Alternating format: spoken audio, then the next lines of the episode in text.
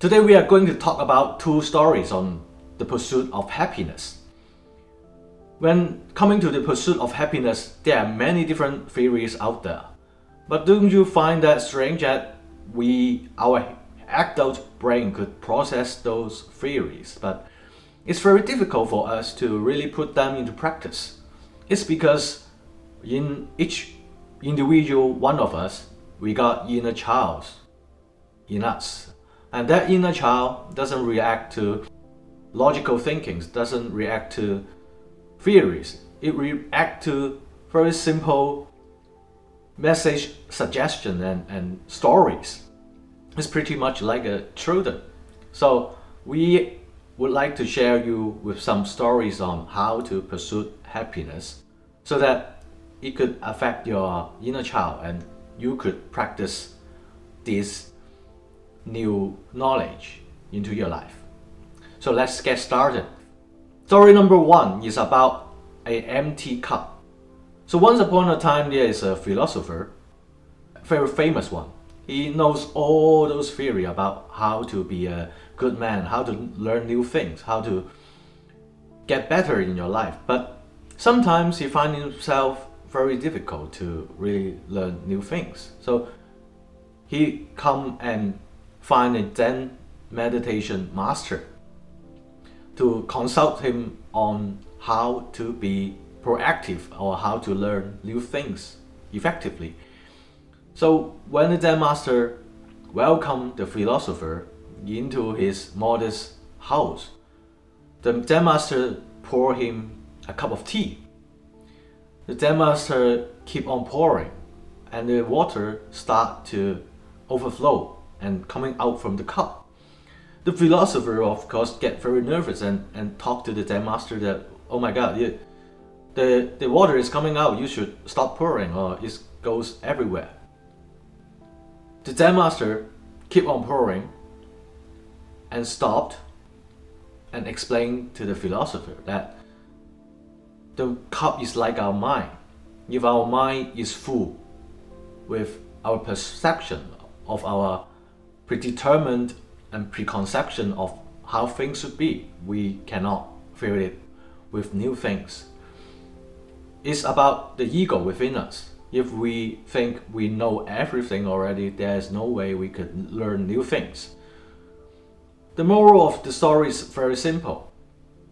Try to empty your mind like an empty cup every day when you start learning new things or even if you are learning or doing things that you always used to doing so that you could keep on getting new information and new knowledge about how things should be done and how things would be if you open your mind and take on with new perspective. Of course it's not about taking taking in everything without judgment as they are because if you are keep on practicing on something already, you should be have a certain level of proficiency on, on that kind of things.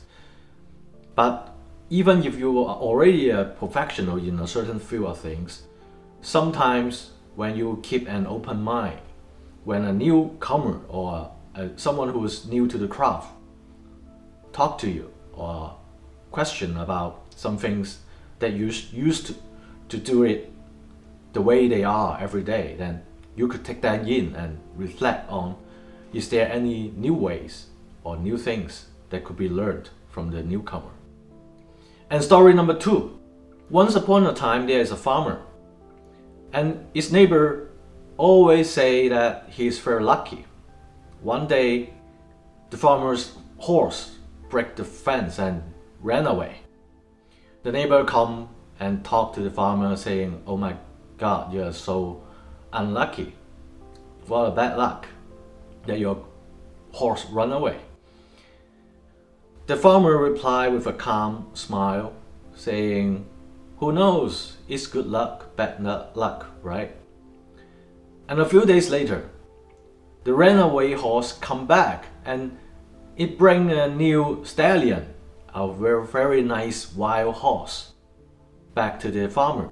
So now the farmer has two horses.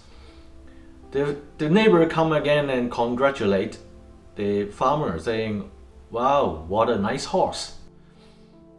Again, the farmer replied calmly, saying, Good luck, bad luck, who knows?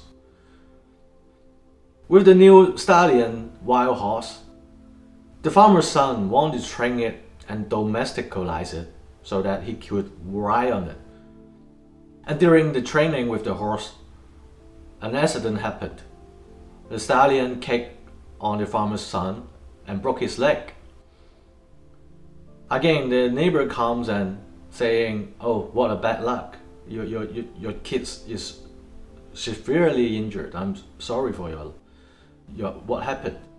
The farmer replied again, "Good luck, bad luck, who knows?" And a few days later, the, a war break out, and the country is recruiting all the youngsters to, to join the army to fight with the enemy. It's because of the farmer's son's injury, he doesn't need to go to war. And if neighbor come again and congratulate the farmer saying, oh, that is really wise of you. It's not about what happened to you in your life. You always reply with a calm feeling and a calm mind and saying good luck, bad luck, who knows? The moral of the story is that we cannot control what happened to us in our life. All we can do is control how we feel about it, how we think about it, and how we reflect on that, and how we re- react on that. Life is full of yin and yang, ups and downs, good and bad. And we know one thing that's for certain that change is constant. And change is how things would always be. It's not like we always, when we get news and nice things, it stays forever. It's not like when we are in a very bad situation, it stays forever. But good and bad are switching from each other from time to time, like the four seasons. It's about how we react to it. And this farmer always think and be calm on all any situation. That is how he become content with his life. It's about how he takes in things happens in our life. So keep your mind empty and keep your mind open.